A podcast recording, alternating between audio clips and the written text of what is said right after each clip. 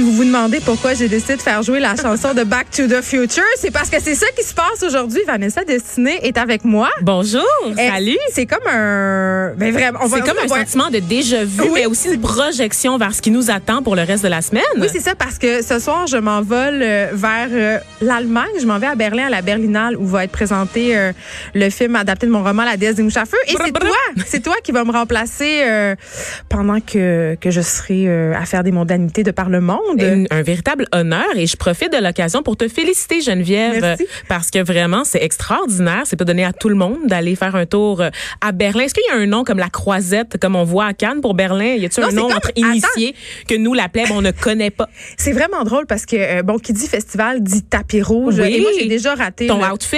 Ben non, mais attends, c'est ça, parce que plusieurs tapis rouges euh, dans, j'allais dire dans les festivals, hein. Non. Mais non, je sais que C'est ça. refusé. Je le sais.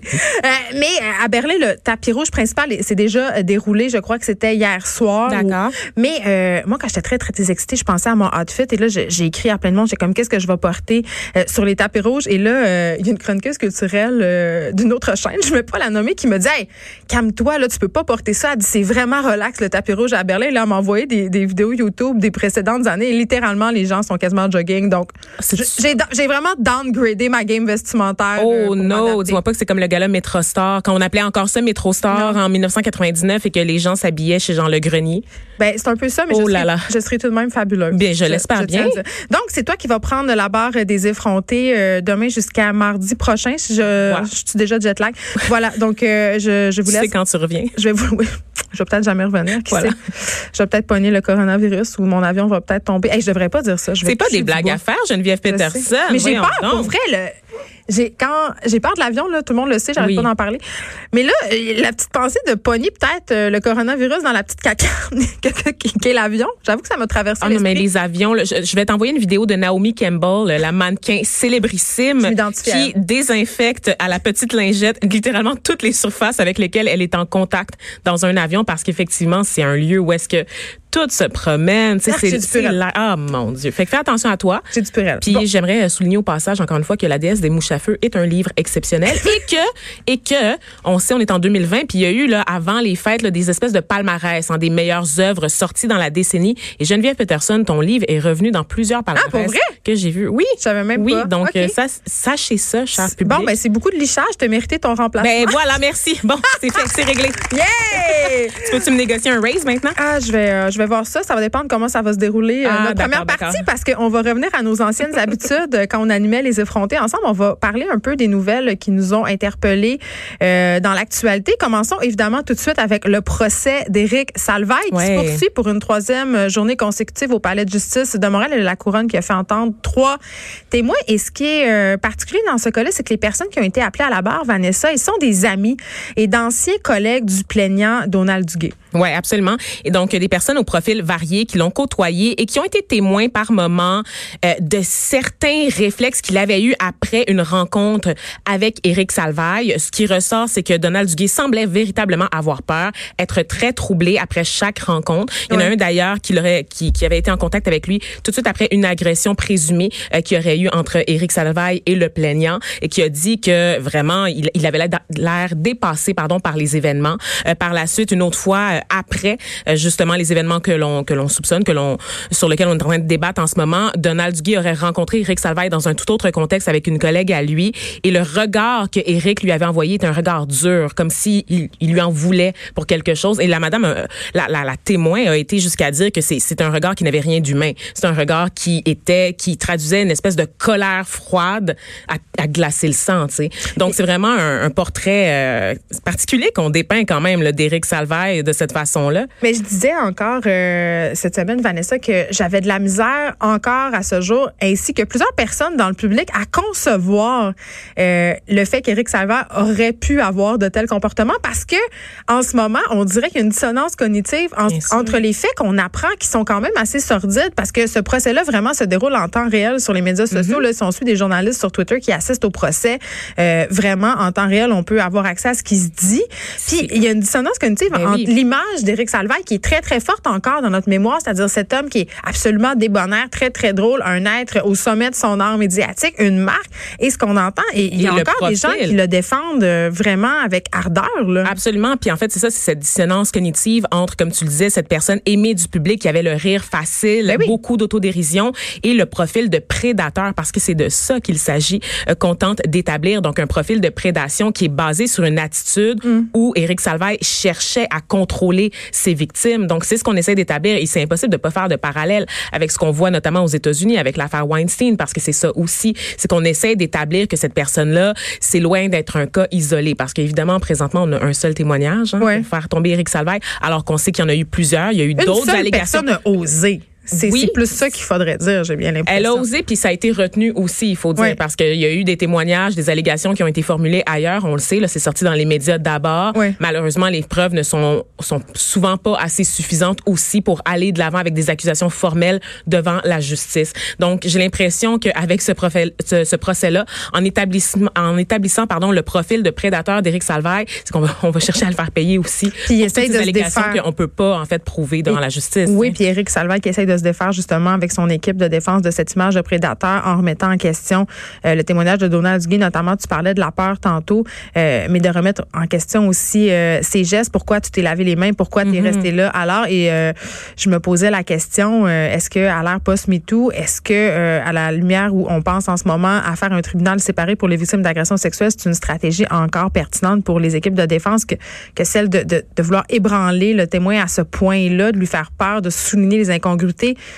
C'est difficile, c'est difficile. Puis tu sais que bon, euh, euh, au niveau euh, de la preuve, le fardeau de la preuve est toujours là, sur euh, la victime. Donc euh, il faut, c'est qu'on doit, si on veut trouver le coupable, il faut qu'on puisse le trouver hors de tout doute raisonnable. C'est ça la partie la plus importante. C'est ça la partie importante et c'est ce qui justifie en fait des interventions et des interrogatoires musclés à l'égard des gens qui se succèdent à la barre, incluant évidemment le plaignant, parce qu'on peut pas se permettre d'y aller mollo, parce qu'à partir du moment où on y va mollo, ben on n'est plus sûr de rien.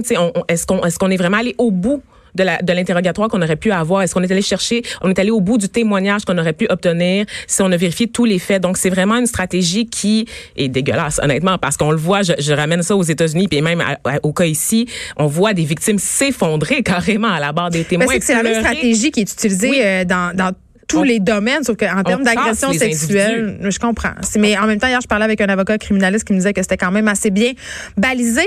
Parlons maintenant d'un autre euh, sujet quand même assez préoccupant. En tout cas, toi, ça te fait peur. Euh, il y a un homme qui attaque des femmes au sortir des métros de Montréal. Oui, ben en fait, euh, c'est une histoire. Là, je sais pas si vous l'avez vu. c'est sorti dans la presse là, dans un premier temps pendant la fin de semaine parce que c'était une attaque qui venait de survenir près du métro Beaubien à Montréal, dans un quartier qui est relativement assez jeune, assez résidentiel c'est un incident qui est arrivé très familial aussi. Très familial effectivement, puis c'est pas quelque chose qui est arrivé là à 3 heures du matin, là. on parle de quelque chose qui est arrivé en fin de soirée.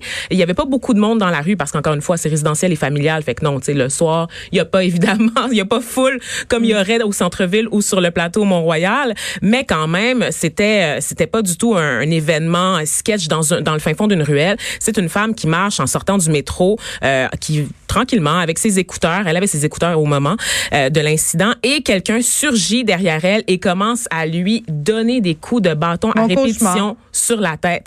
La femme réussit à se dégager, prend la fuite, retourne vers le métro et là il y a des témoins, il y a des gens qui la prennent en charge. Et là cette histoire-là est sortie, donc déjà c'est très troublant à la base parce qu'il s'agit d'une attaque totalement gratuite. J'ai toujours peur de marcher avec des écouteurs, moi, de courir avec des écouteurs parce que j'ai tout le temps cette idée de quelqu'un qui arrive par derrière. Ah oui, on trouvait ça drôle, hein, les filles qui se promènent avec du pepper spray là, dans leur sacoche, puis des sifflets à viol, mais c'est parce qu'à un moment donné, il y a encore ce genre de trucs qui se passe malheureusement. Et euh, il semblerait que c'est pas un cas isolé parce qu'une fois que l'histoire a été publiée dans les médias, d'autres personnes euh, se sont manifestées pour dire qu'elles avaient vécu des incidents semblables. Il y a même des ambulanciers aussi qui ont dit que ils avaient ils avaient dû intervenir auprès de gens qui avaient été blessés par un individu qui n'est pas identifié, euh, qui leur donnait des coups soit avec une batte de baseball, un bâton de hockey ou un skateboard. Donc, ce serait le même. Et là, j'utilise vraiment le conditionnel modus operandi. Ah oui, effectivement, effectivement. Et là, euh, la police, dans le cas de la femme euh, du métro métro Beaubien a sorti des premières images de l'individu qui est soupçonné d'avoir commis l'attaque parce qu'il avait eu un comportement. Il était dans le métro apparemment quelques heures, quelques instants avant l'attaque. Il aurait eu vraiment là, un, comportement suspect? Suspect de quoi inquiéter les gens sur le quai et la police a réussi à retracer les images. Mais moi, ce que je me demande, c'est pourquoi les images n'ont pas été diffusées? Tu sais, à, partir de la première attaque. Mais moi, j'ai peut-être un début d'explication parce que quand on se pose la question, c'est parce qu'en fait, pour avoir parlé souvent avec des policiers de, de cet aspect-là, c'est qu'on doit attendre euh, un certain temps avant de sortir des images parce que ça peut nuire à l'enquête de hmm. publier des images. Donc, c'est comme un peu un dernier recours. Quand les policiers n'ont pas vraiment de pistes, savent pas trop, euh, vraiment, il faut que absolument tous les autres recours aient été épuisés. Fait que souvent, c'est une stratégie d'enquête. Il n'y a pas, euh, y a pas derrière ça une machination. Il n'y a pas de policiers qui disent ah c'est pas très grave, fait qu'on va attendre. Non, non. On avertira vraiment, le public. Non, c'est vraiment une stratégie d'enquête. Euh, puis bon, évidemment, euh, soyez prudents et prudentes surtout euh, si vous. ça me terrifie. La première attaque est arrivée près de chez moi et pour vrai, c'est scandaleux parce que c'est gratuit et ça semble être fait par quelqu'un qui n'a aucun problème de santé mentale en soit dit en passant. Ça serait juste. Oui. on, va, on, va, continuer à suivre évidemment ce dossier-là. c'est drôle parce que quand on animait les effrontés ensemble, souvent je faisais des petites montées de lait sur le zoo de Falardeau. Je sais pas si tu t'en rappelles, mais comment l'oublier? Non, mais c'est parce que bon, tout le monde le sait là, les animaux, c'est un peu mon turf, ça me tient à cœur. Et là, aujourd'hui, curieux hasard, euh, on a des révélations quand même troublantes qui sont sorties euh, via le journal Le Quotidien. Après, ça a été repris dans différents médias, dont le nôtre.